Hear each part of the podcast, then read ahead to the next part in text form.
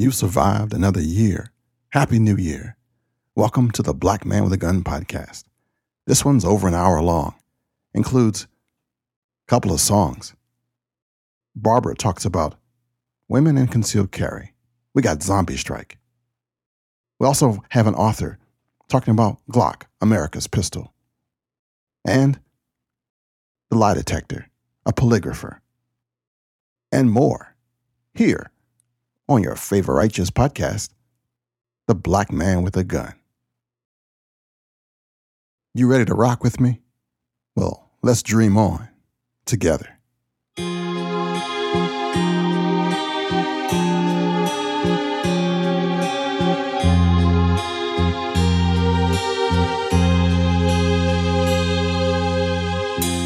Every time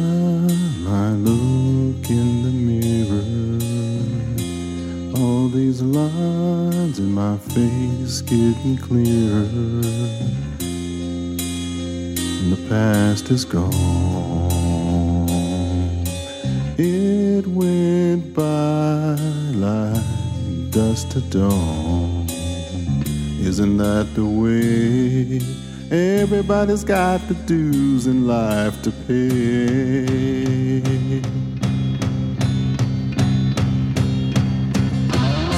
I know nobody knows where it comes and where it goes. I know it's everybody saying you got to lose to know how to win.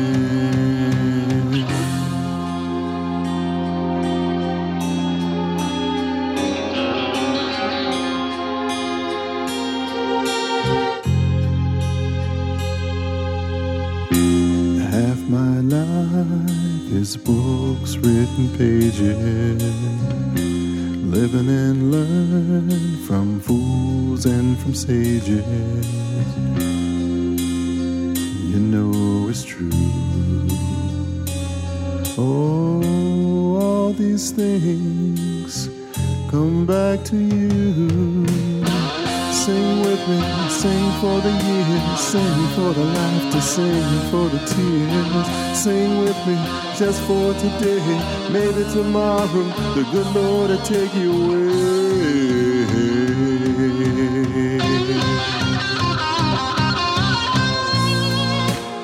CrossbreedHolsters.com presents the Black Man with a Gun podcast from KenBlanchard.com. This weekly show is diverse, open, and free, involving all members of the gun community. It's not just about guns, it's about the people behind the gun, plus your rights, fun, news, and interviews. And now, here's your host, Pastor Ken Blanchard. All right, I just realized that after four attempts at doing this podcast, I screwed up again and blanked out a whole section of my voice and the narrative part of it. And man, I don't know what I was on last night. It was just, just one of those times. So, this is the fourth iteration of the 250th episode of the Black Man with a Gun podcast. Can you believe that? I mean, I've downloaded it, uploaded it, downloaded it, uploaded it, downloaded it, uploaded it, had to remove it a couple of times. It's been rough. But there must be a reason for it somewhere other than your boy Screwy in the end of the year. I'm doing okay. I'm doing fine, actually. And I'm hoping that you'll continue to dream on in 2012. Continue to live the life you're supposed to. There's been some ups, there's been some downs, there's been some negatives in this year, and we can get over it. We can. And that's why I'm here. I'm here to give you some encouragement, all the gun people, all those who believe in freedom, that we can continue to keep on going no matter what's happening. I mean, there's some stuff going on. There's a few people who've been sick all through the holidays. Some people are suffering through some financial issues. There's some family stuff still going on. Some people didn't make it home for Christmas. The list is huge. But the best part about the new year is that you have an opportunity, if you can get up, to try it one more time, to finish one more round. You ready for that? I am. Let's bring in John Wayne for our Pledge of Allegiance and get episode number 250 going like it's supposed to. Thanks for your patience. I pledge allegiance to the flag of the United States of America and to the republic for which it stands, one nation, under God, indivisible, with liberty and justice for all. Unbelievable. Can't believe all the dead space in that previous one. If you downloaded the episode first, you got some crazy stuff. Hey, sorry about that. Life's just harder when you're ugly. Yeah, it's true. When you don't have that face that a company is looking for, they won't hire you to represent them. You might be beautiful to somebody, especially to your mama, but life is just hard when you're ugly. People look at you different and expect what you're not. That's just how it is. And you never really get a good opportunity to show people what's inside you. And that's the best part about this podcast right here. It is. When I started it, I was trying to reach out to people. I had been unsuccessful in making monthly or yearly classes or getting people together to speak, to talk about firearm safety, about activism, about living better, all the stuff that I talk about here on this show. I was it was just impossible. Couldn't get enough people. Everybody's schedule was different. So the podcast for me was a chance to to reach out to the world.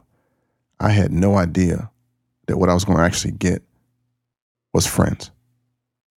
Really good friends. I have people that I look forward to talking to on a monthly basis, on a weekly basis, on a daily basis by email. I got people who challenge me in my thinking, people who I would never have met if I wasn't doing this thing. Quick shout out to uh, Clint of Clint um, Buyer Barrels, to the three Richards, Richard Heller, my former boss, Richard, and uh, Richard of the Blue Sheepdog to Barbara and Laura Ashley and Lloyd and Frank, thank you for your support and helping me get my website up and just thinking about social media stuff. To Kathy, thank you for your help all year. To Matt and to Reese for keeping conservatism alive. For my brothers Ryan and Rob. For you, who I didn't mention yet, thank you for your emails. Thank you so much for the Christmas cards, those that sent them. I'm not going to name everybody because I'll probably miss somebody. And I've missed people already, but charge it to my head, not my heart. It's been a rough morning, but I refuse to give up. And you should too in 2012. I don't care what's wrong and what's right. If you can get up today, if you can get up tomorrow, you got a chance to undo the jacked up stuff that's happened to you.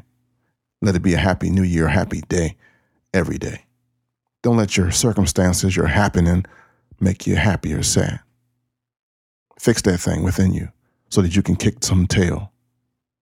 I know 2011 was evil. Had the Occupy movement, messing up stuff. You had the deaths and injuries and the war, and a lot of friends lost jobs, and a few kids went astray. Marriages broke up. I know.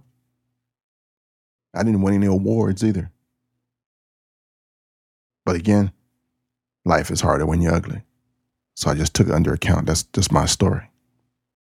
If you want to reach me for a comment, for critique, for criticism, to just say hi to your brother, my number is 888 675 0202. That's toll free in the US. And you can always email me at blackmanwithagun at gmail.com.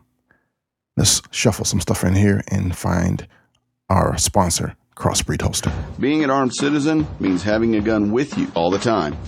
Carrying a firearm every day requires a holster that is both concealable and comfortable. Whether you choose our Super Tuck Deluxe or Mini Tuck, you'll have the confidence that comes from being discreetly and comfortably armed, prepared to face unforeseen dangers. Crossbreed holsters are handmade in the USA, come with a lifetime warranty, and a two week try it free guarantee. Order your holster today at crossbreedholsters.com. All right, now that I got the um, the remix going on, this episode might actually be shorter than an hour. Let's bring in Barbara. Babs in the Woods. From womensoutdoornews.com's Barbara Baird.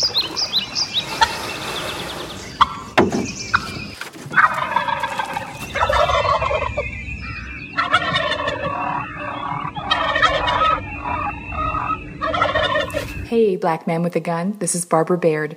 Recently, we ran a giveaway at the WON for the Flash Bang holster from Bang Bang Boutique. The Flash Bang fits near a woman's sternum area and attaches to her bra. Bang Bang's proprietor, Kimberly Bortz, describes this item for us. The handgun snaps into a hard plastic shell that has been custom designed for many models of concealed carry firearms, with more added on a regular basis. Three leather straps of different lengths are included to attach the holster firmly to the middle of your favorite bra. They change out with a screwdriver. The gun fits inside the bra band against your chest, which supports the gun and holds it securely in place. This design also ensures you will not notice the weight of your firearm. Even when wearing fitted t shirts, this holster virtually disappears under clothing, allowing a woman to wear what makes her comfortable, even when she is carrying. We received several comments because we asked our readers to tell us why they carry concealed, and I was thinking that you guys might like some of the answers. Becky Jean writes, I carry concealed because my dad and boyfriend constantly worry about me and it brings us all peace of mind. It beats carrying around that safety whistle everyone is making a big deal out of. Not to mention, the more it is concealed, the less likely any threat will be to think you're reaching for protection. Great idea. Shannon says, I carry concealed because I am a woman living alone, and I don't think anything would ever happen, but I want to be prepared in case it does. I think it's important for everyone to know how to work a firearm because you just never know. Meanwhile, Yvonne commented, I carry concealed because I don't want to be the helpless victim. The way our society is now, you never know who is around or what their intentions are. I pray never to be a victim of a violent crime, but by having my gun close by and practicing on a regular basis, if I am unlucky one day, at least I have a fighting chance to survive. Rely on yourself first because even though you may lend a hand to somebody in trouble, they might not be so kind as to return the favor. And Michelle writes, I carry concealed because I can. It is my responsibility as a wife and a mother to protect my family and our well being. Not only do I have concerns for our safety here in the city, but I have increased concerns over who or what we may encounter when we're out in the woods. After having a close call with a cougar a few years ago, I never venture into the outdoors without carrying a sidearm. And Kelsey writes, I'm a stay at home mom of two. At five foot four inches and 105 pounds, I couldn't exactly fight off an attacker. My 38 gives me peace of mind that I can protect my children and myself if need be. And the last comment that I want to include today is from Jenny, who writes I'm a real estate agent and I'm in and out of empty houses all day with strangers that I've never met. I feel much safer knowing that I can protect myself if something bad were to happen. By the way, I have a great guy in my life who has helped me realize the importance of CCW, and he just happens to be an awesome CC instructor. Lucky you, Jenny. So, this should make you feel good, guys, that there are women out there who've got your back. And thanks for another great year of podcasts, Ken. Happy New Year to all of you. All right, Barbara, thank you so much. Now, we're going to bring in the uh, people who brought me my lone wolf gun. I actually got my barrel last week, right after last week's podcast, and I can't wait to shoot it today. Making that 40 into a 9 with all the accoutrements that this new Lone Wolf um, pistol has. Love it to death. Here we go. Little love from Lone Wolf.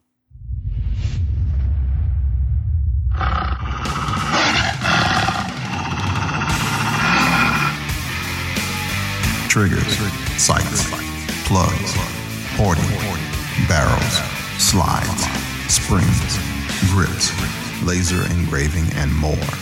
LoneWolfDist.com. In 1986, I was introduced to the Glock 17 safe action pistol at the Federal Law Enforcement Training Center.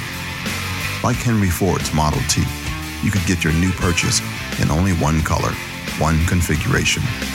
Today, there is Lone Wolf Distributors the world's largest distributors of Glock accessories. You can tattoo, improve, customize, accessorize, and glamorize your Glock today like never before.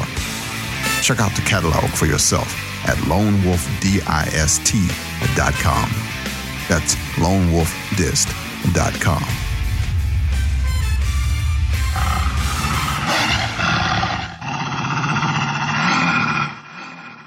This is just a good sample of a commercial I made out of I made for love.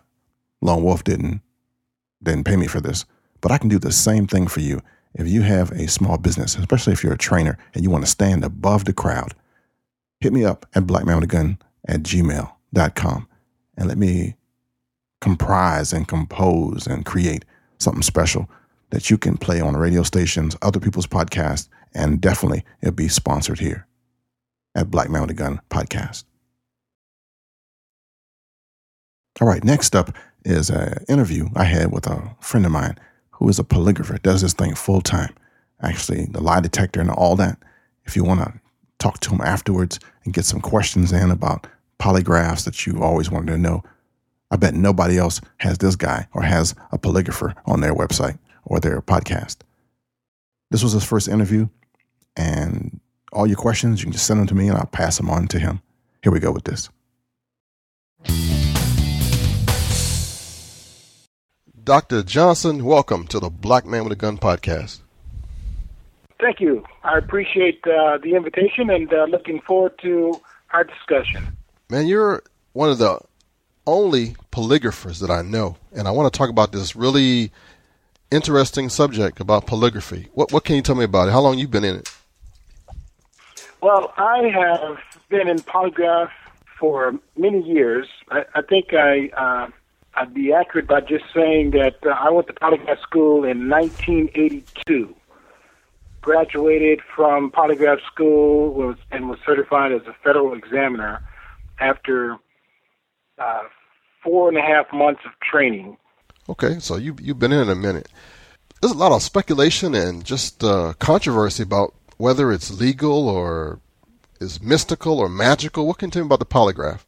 Well, first of all, there is quite a bit, quite a bit of uh, misconception and uh, misunderstanding about polygraph, uh, and there's a lot of um, controversy that's associated with it because of the opposing views that um, that people feel about uh, polygraph. It brings out a lot of visceral emotions from folks uh, from both ends uh, with respect to whether it's it's validated, it's, it's it's worthwhile, and whether it's effective or not. And truly, uh, the profession and industry walks a fine line. Uh, it, it walks a fine line between the art form of what polygraph is and also the science aspect of polygraph. There's a lot of folks that think that it should be more uh, scientific focused and more exact, and um, and it's those very same folks that feel that uh, it should be uh, more regimented and uh, and regulated to the point where it's it's much like a science. When in fact it's very hard for it to be that way because you talk about human beings and the interface that the industry addresses. It's it's talking about, or I mean, it, it deals with human beings. And when you talk about human beings, it's it's it brings in the psychological aspects of it, the physiological aspects of it, and it's very hard to put human beings in a scientific situation because human beings are not predictable. Okay. So you have an instrument that measures what actually?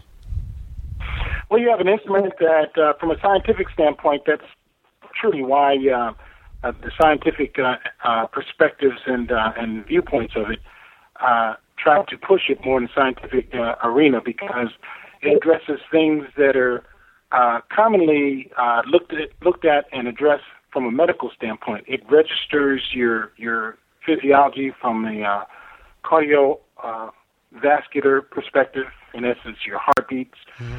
It also monitors your um, your respiratory patterns.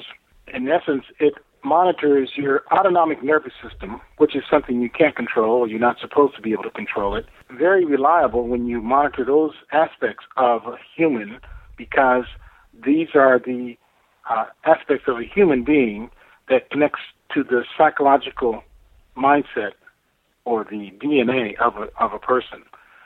We all have autonomic nervous systems.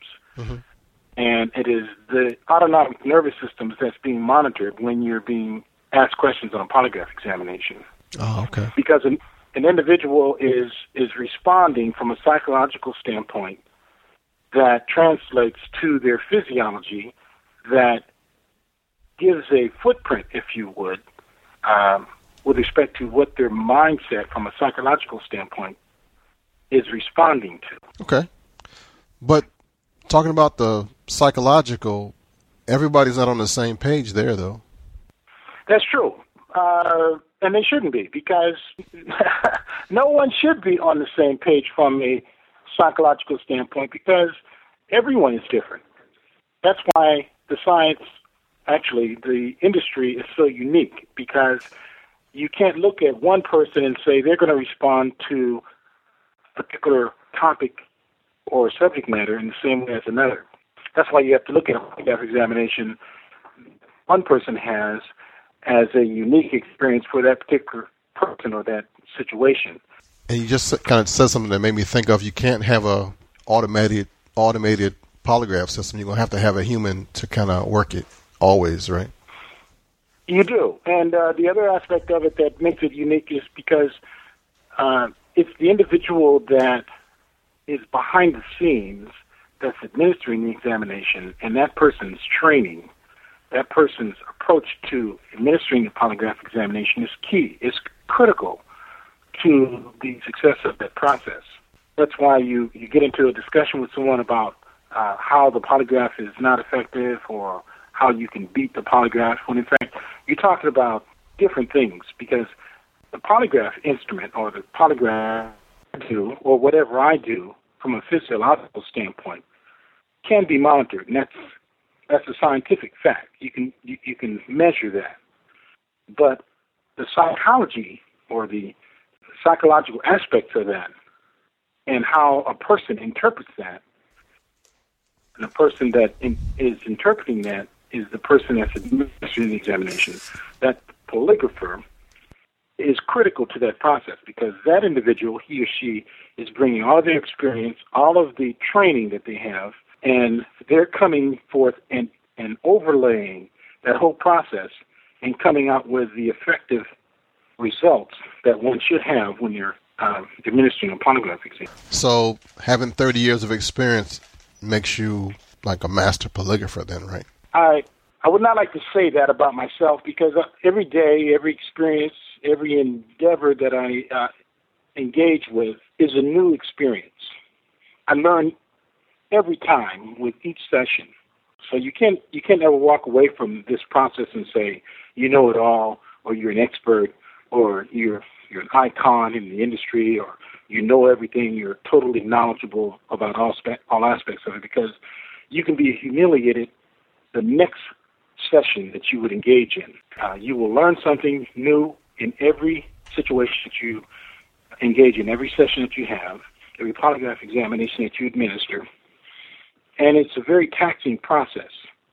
And you gotta, you have to, you have to approach it in a way where uh, you you you go into it knowing that this is a new experience and you have to be on your A game, as they often say. You have to be totally prepared and aware and be accepting and be flexible and be creative and be intuitive and understanding of all the skills that you have and try and apply those skills with this particular person that you're engaging at, at that particular moment. Because if you don't, then you may fall short and you may miss something or you may misinterpret something or you may not uh, do something or you may do something that you're not supposed to do or you may say something that you're not supposed to say or you may not say something that you're supposed to say. So you always have to be on your best performance when you're engaging in a process like that.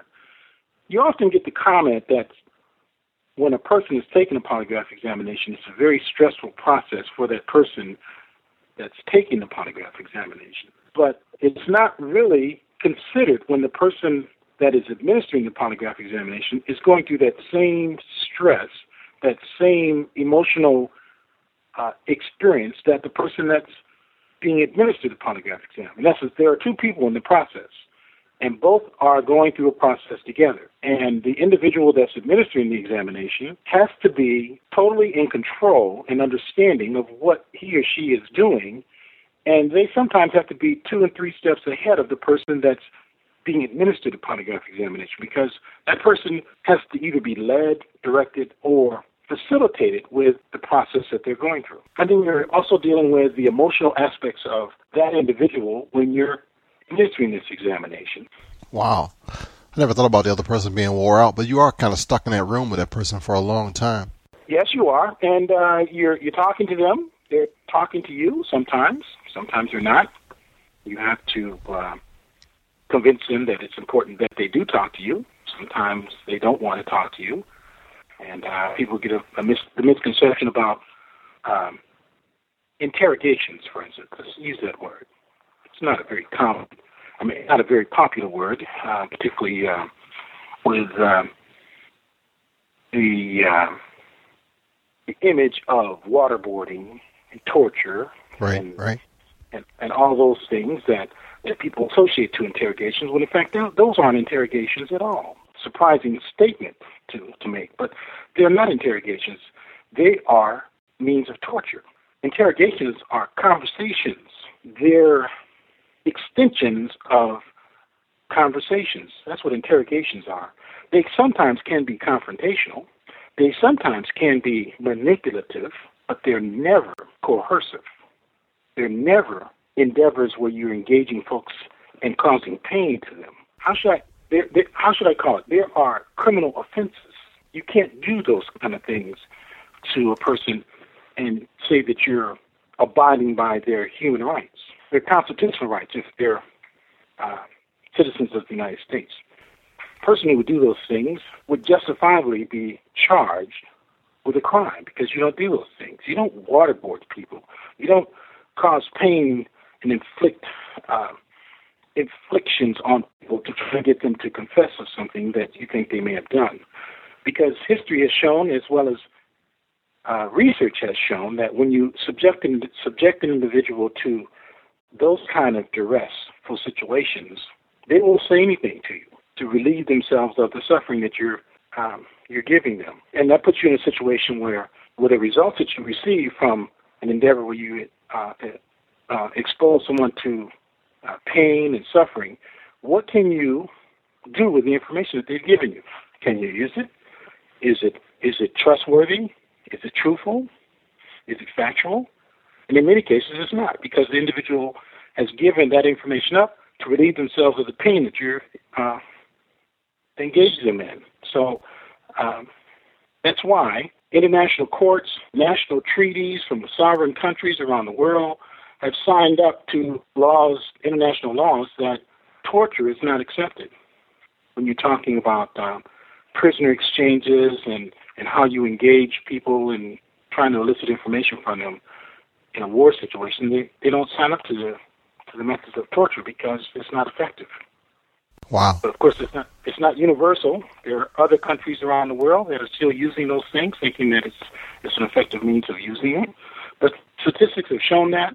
Studies have shown that um, that is not something that um, that you would do to try and co- coerce or try and get information from people. And unfortunately, we've had uh, people, even in our country, under times of duress and stress, uh, and um, and in urgent situations where they feel they need to have information quickly to respond to certain things that they were, they thought were were crises and they needed answers quickly, to take those kind of shortcuts, or they thought they were, but they weren't effective.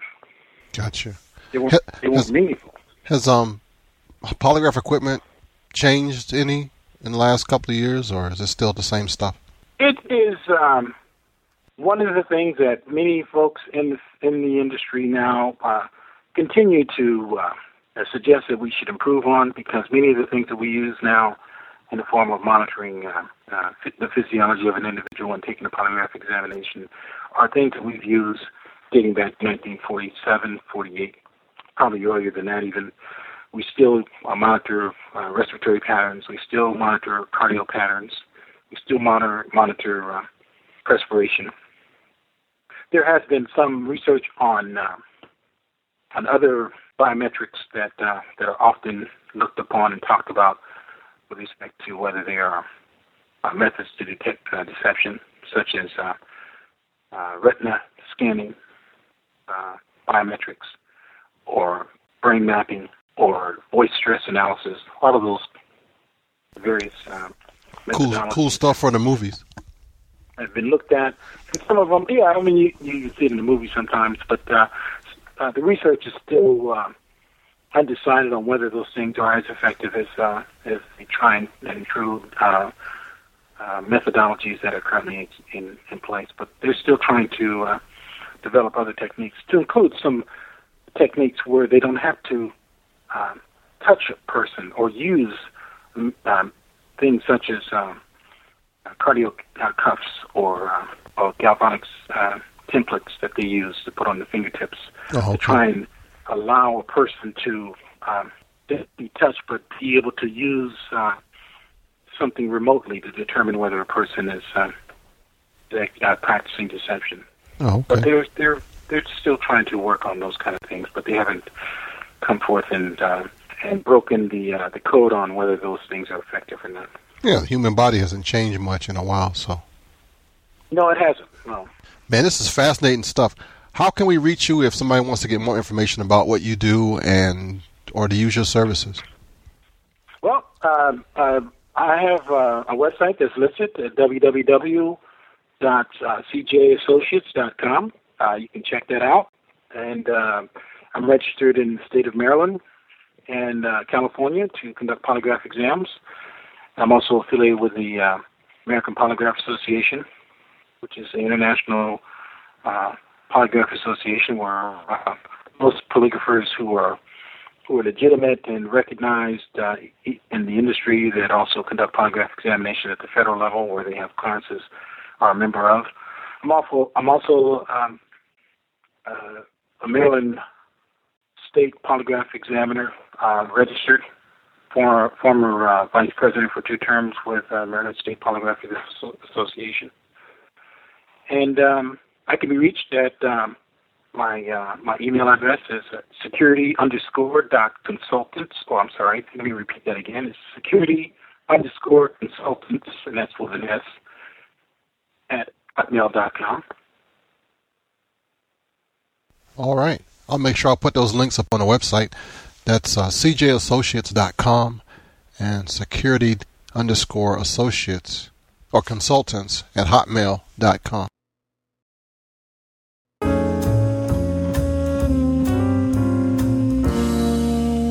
Those links are all screwed up, but you'll find the one that goes right to CJ's website for the show notes for episode 250 at kennblanchard.com. Gonna change gears for a minute, do something I don't usually do, but uh, I'm gonna include a little country music for you, just to interlude as I get my brain together here.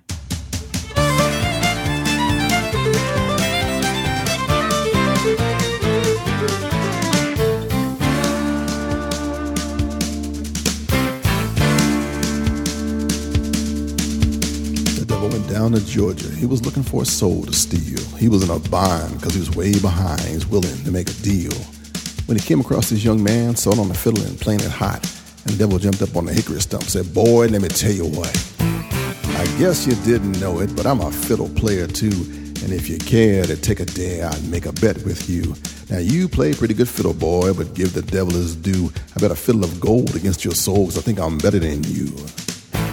The boy said, My name's Johnny, and it might be a sin, but I'll take your bet you're gonna regret, cause I'm the best that's ever been. Johnny rosin, up your bow and play your fiddle hard, cause hell breaks loose in Georgia, and the devil deals the cards. And if you win, you get this shiny fiddle made of gold, but if you lose, the devil gets your soul.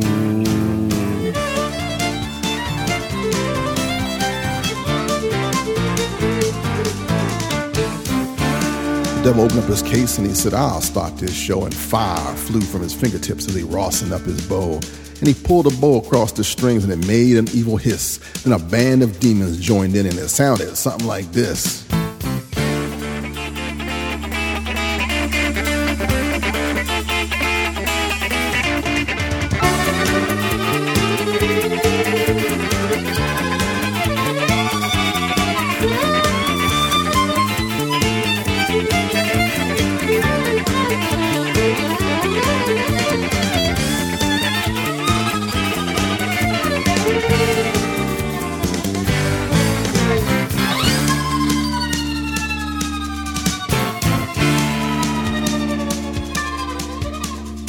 Finished, Johnny said, Well, you're pretty good, old son. But sit down in that chair right there. Let me show you how it's done. They said, Fire on the mountain, run, boys, run. The devil in the house of the rising sun. Chicken in the bread pan picking out dough. Granny does a dog bite, no child, no.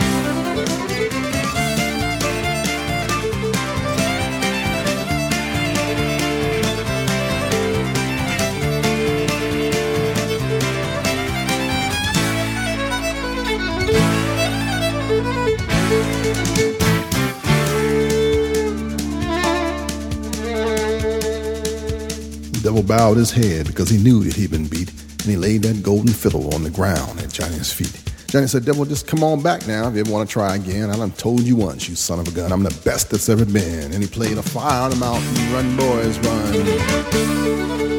The devil in the house of the rising sun. Chicken in the bread pan and picking out dough. Johnny, when your dog bite, no child, no.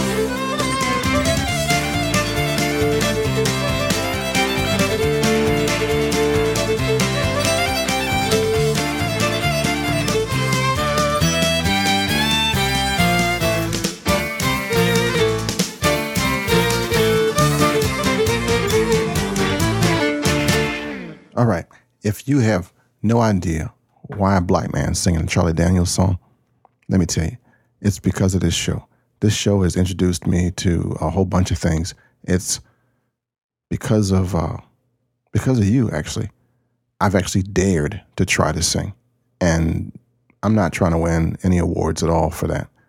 What I'm doing is it's a sing along. It's if I'm doing it, I want you to sing with me. I want it to lift your spirits. I want you to go. I don't believe he tried that. And and smile. That's all. That's all it's for. It's for entertainment purposes only. All right? Cool. Hey, I think I saw you smile. All right. We're working it now. Now. And now, our featured presentation. presentation. All right, Paul Barrett, welcome to the Black Man with a Gun podcast. I'm glad to be here. Thank you. Man, I heard you got a new book out. Tell me about it. That's right. The book is called Glock, The Rise of America's Gun, and it's a narrative uh, history of the Glock pistol, uh, the man who uh, invented it, Gaston Glock, uh, an Austrian industrialist, and the uh, the marketing genius that lies behind uh, how this gun, which after all didn't even exist until 1982, within the span of a few years, uh, stormed the American law enforcement market and then the broader civilian market. Became an icon in Hollywood, on television, in hip hop music. All of this happened in with a startling speed. And my book uh, explains how it happens and uh, why it matters and how this Austrian handgun captured the imagination of uh, the largest uh, gun market in the world, that of the United States. Wow, man, that's some good stuff there. How can we get the book? The book is uh, officially out January 10th. It'll be in uh, you know bricks and mortars uh, bookstores. It's available right now for pre-order on a very nice discount. In fact, on Amazon.com. So if you go to Amazon.com and tap in uh, Glock: The Rise of America's Gun, you'll see it, uh, and you can you can order it. I think Amazon has a 40% uh, discount right now if you pre-order it, and they'll deliver it to you on January 10th. But if if you're not an online type of person, then uh, just go to your neighborhood bookstore on January 10th, and there it'll be. Oh man, good deal. That title again is Glock: The Rise of the American Gun. Uh, Glock: The Rise of America's Gun, and it's interesting. There, there's been some discussion on some gun forums and blogs about the title. Some people uh, even took offense because I referred to Glock as America's gun. Of course, there are people who would, uh, you know, jump out of their shoes over something like that, saying, "Well, the 1911 is America's gun, or the Smith and Wesson is America's gun." But as I explain in the book, the key to Glock's success was figuring out how to appeal to the American consumer. If Yes. Glock had remained in Austria and just supplied the Austrian military uh, and the Austrian police force, or maybe in Germany, I mean, it would barely have uh, broken through commercially. But the key to Gaston Glock's success was figuring out how to appeal to Americans, how to get his gun uh, in the hands of uh, you know Hollywood movie stars like uh, Arnold Schwarzenegger or Bruce Willis. Yes. So in a, in a very real sense, Glock is what it is today because it became America's gun in spite of the long American tradition of of great handguns like Smith and Wesson, like Colt, uh, you know, like uh, the the various manufacturers of 1911 models and so forth. Mm, good stuff, man. What what's some really cool things that you've learned writing this book? One of the most amazing things that I learned was how efforts to restrict the Glock and other guns like it had the opposite effect. For example, when the Glock first showed up on these shores in 1986, 1987, there were efforts to ban the gun by name. In other words, there were jurisdictions that said no Glocks within our borders. New York City was one such jurisdiction. The New York City Police Department said that no one, cops, ordinary civilians, no one could uh, could own a Glock.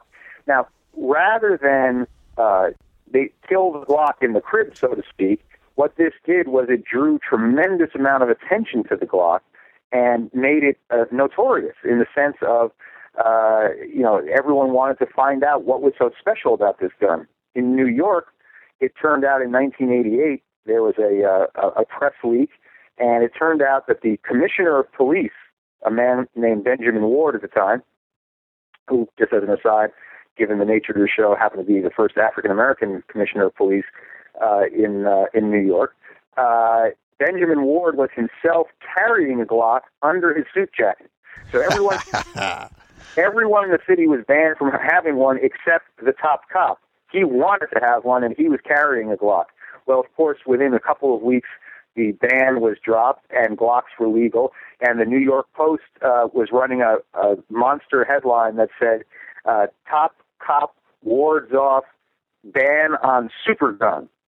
Now, I interviewed the guy who was the chief of Glock marketing at that time, a guy named Karl Walter, and he explained to me, if you had given me a $50 million budget, I couldn't have bought attention like that. Major newspaper calling my product the super gun. No joke. So that pattern repeated itself over and over over the years with Glock.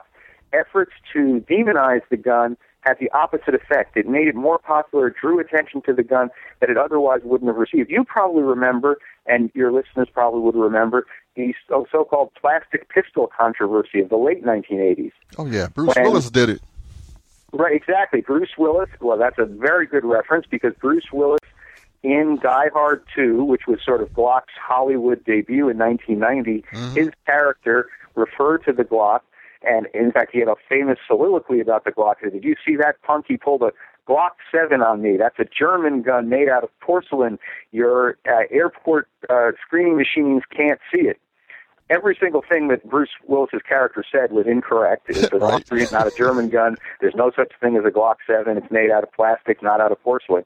But the reference to the uh, airport security was actually a real reference. At the time, anti-gun uh, activists were saying that the Glock and other uh, guns designed like it would not be picked up by airport screening machines. This just turned out to be factually false. But uh, because the screening machines are not simple magnetometers, as, as it happens, they're X-ray machines.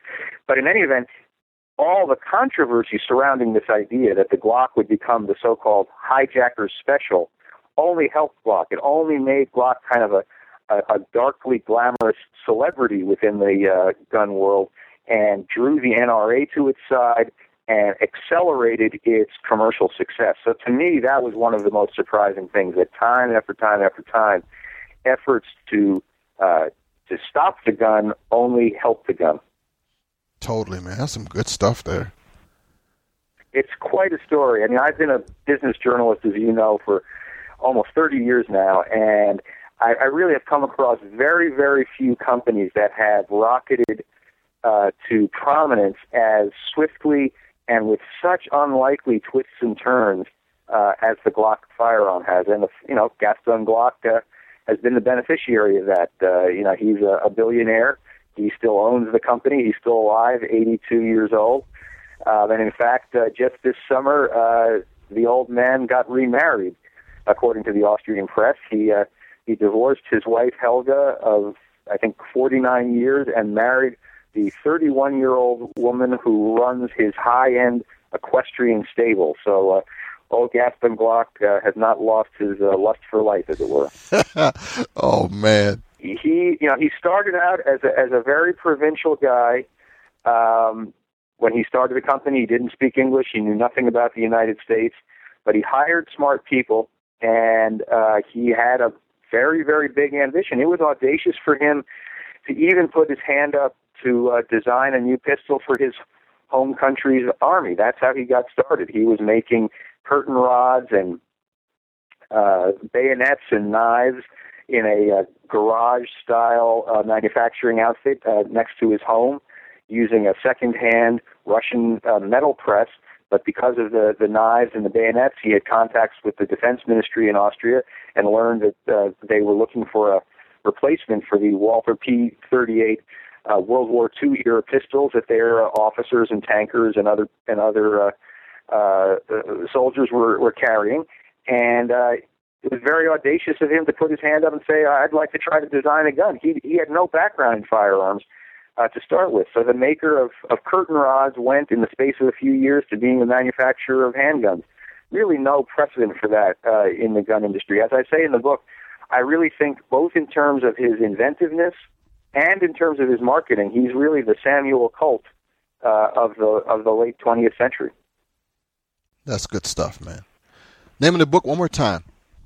The book is called Glock: The Rise of America's Gun, and I'm the author. Uh, my name is Paul Barrett, and I'd be thrilled to have your uh, listeners uh, go out and give it a look. I think uh, both gun owners and people who aren't that familiar with guns uh, would find it interesting. I think people in law enforcement, in particular, because Glock has been so popular with cops over the years, will be interested in the book, and I'm just uh, thrilled to have had the chance to tell you about it. Man, thanks for coming on the show, and I'm looking forward to reading it myself. Thanks, Ken. I appreciate it. All right, Paul. Until I see you again, man, you take care of yourself. All right, same to you. All right, last up, Zombie Strike. You know you love it. And you know, when you get down to the last few chapters, to the book is almost over. Zombie Strike. This used to be an extreme sport watched by millions around the world. We hunted zombies on a man made island in the South Pacific. Well, that was then. This is now.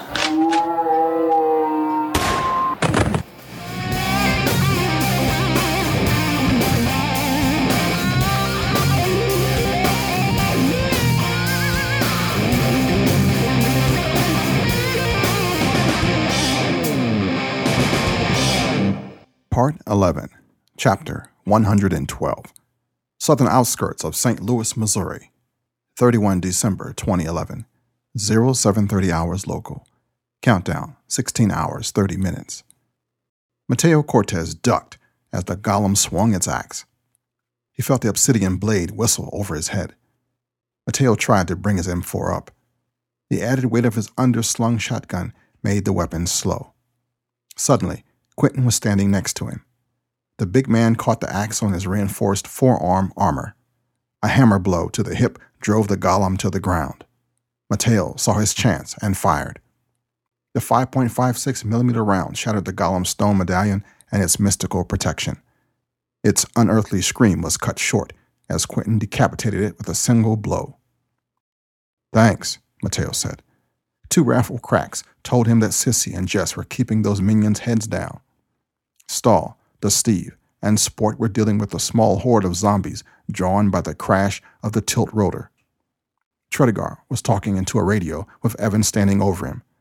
Billy had disappeared, chasing after the other golem. Mateo moved next to Sissy, behind the wreckage of the tilt rotor. Any luck? Mateo asked. Jess may have gotten a piece of hers, Sissy stated calmly, her eyes never coming off her scope. Mine seems to have learned from his friend. Mateo peeked over the shadowed wing. The first minion was lying dead. He'd been the leader of the team sent to collect Zombie Strike. He'd expected to find the team knocked out from the crash of their tilt rotor. Mateo's shotgun blast threw the minion out of the cargo compartment and sent his force scurrying. Well, back to the original plan, before those golems interrupted us, Mateo said. Tredegar quit playing with that radio and get over here. The FBI agent scowled, but complied. Evan trotted behind his principal. As soon as I give you the word, I want you to run to that drugstore. Jess and Sissy will cover you, Mateo said, pointing at the building maybe a hundred yards from the tilt rotor's crash site. Evan, you stay with Quentin and me. What do you want me to do when I get there? Tredegar asked, clearly unsure of Mateo's plan. You'll know when you get there, Mateo said. Tredegar cautiously moved to the edge of the wreckage. With a weak smile, the FBI agent gave Mateo a thumbs up. Mateo and Quentin readied grenades. Mateo took one last look at the small wall the two remaining minions were using for cover. Now, Mateo said. Tredegar sprinted out as Mateo and Quentin tossed their grenades. Quentin's grenade started spewing bright blue smoke, blanketing the area. Mateo's arched over the wall and detonated. His was a concussion grenade. Mateo, Quentin, and Evan stormed the wall. One of the minions stood up to attack the trio. A rifle cracked, and the minion's head exploded into red mist. Quentin vaulted the low wall as Evan and Mateo brought their weapons over. Mateo swore. The last minion must have been too close to the concussion grenade. The side of his head looked like Quentin had hit it with his hammer. Mateo wanted the last one alive. Why did you have to run me towards the drugstore if you're going to just assault them? Tredegar asked as the FBI agent rejoined the team. Because he was using you as a decoy, Sissy answered with a caustic tone. She shot Mateo an accusing glare. Tredegar just looked hurt and surprised. Sissy, in case you missed it, we're trying to stop the end or enslavement of the world, Mateo said. I'm going to try and get us all out of here alive, but I'll spin your lives if I feel it necessary. Of course you will, Sissy said in a biting tone. She walked off to help the rest of the team finish off the zombies. Mateo swore under his breath. Tredegar, see if you can find us some vehicles. The minion had to transport us in something. Mateo ordered. Quentin stood next to Mateo as Tredegar and Evan started their search. You could have handled that better, Matt, Quentin said. Maybe. But something about that woman, Mateo said, unable to say what was going through his mind. Just try to keep that infamous temper of yours under control, Quentin said. I'd like to see the new year. St. Louis, Missouri, 31 December 2011, 0800 hours local, countdown, 16 hours. Castle nearly shot the television. It was bad enough to watch Zombie Strike casually pick off Mikhail's hand picked retrieval team. Listening to Colin laugh as each of his champions fell was maddening. If he didn't need the ebony Brit, Castle would have put a bullet into that smiling face. Well, that didn't go as planned. Colin said a zombie strike piled into two cars the champions were supposed to use to bring in the prisoners. Be glad the lasses didn't notice your boy with a camcorder. You'd have another one of your boys in a body bag. Castle shot up from the chair and stormed over to where Mikhail was talking with another of his champions. Your chosen team failed, Castle said, his voice cold. No, they are still in place and following the zombie strike team, Mikhail said, turning to Castle. Now go sit down until it's time for the golden ritual. What did you say? Castle demanded. You're letting your hatred of Zombie Strike affect your thinking, Mikhail said, his voice a careful neutral. The last time we tried to capture Zombie Strike, they nearly killed you. Better to let them think they're running free while keeping them under surveillance. Hate to admit it, but Giant's right, Collins said, joining the two. If you want Mateo, you're going to need to let him come to you. Castle bit down the angry retort. Mikhail was Castle's senior, subordinate, and ally. The great champion had already seen some of the path. He knew what would happen if they succeeded and if they failed. Mikhail would not jeopardize the path the truth had been walking on these many years. Mikhail, continue your surveillance, but try to winnow off some of them, Castle said, not willing to fully relent against his need for revenge. Mikhail graciously accepted his partial victory with a slight bow. We shall do as ordered. If you like Zombie Strike, you're probably like this.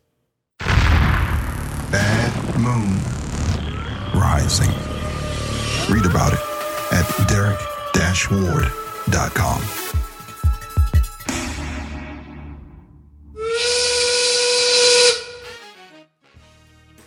All right. Thank you for listening, downloading, or subscribing to the Black Man with a Gun podcast. If you want to contact me, my toll free number is 888 675 0202. Email is blackmanwithagun at gmail.com, and I am available 24 hours a day, 7 days a week for you. You want to check on the blog for comments and for show notes for this episode, you'll find it at kennblanchard.com. Now may the road rise up to meet you. May the wind be always at your back. May the sunshine warm upon your face, the rains fall soft upon your fields, and until we meet again, or until next week's show, may God hold you in the palm of his hand. Shalom, baby. I'll be anything you need. You could have a big going up and down all around. Bumper car bumping.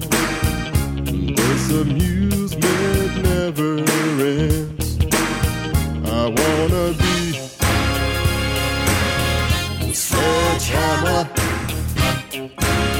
Why don't you call my name?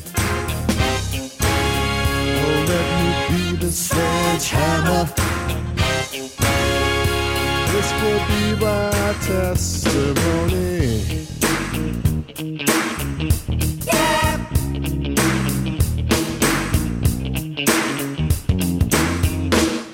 Let's start this party with a bang!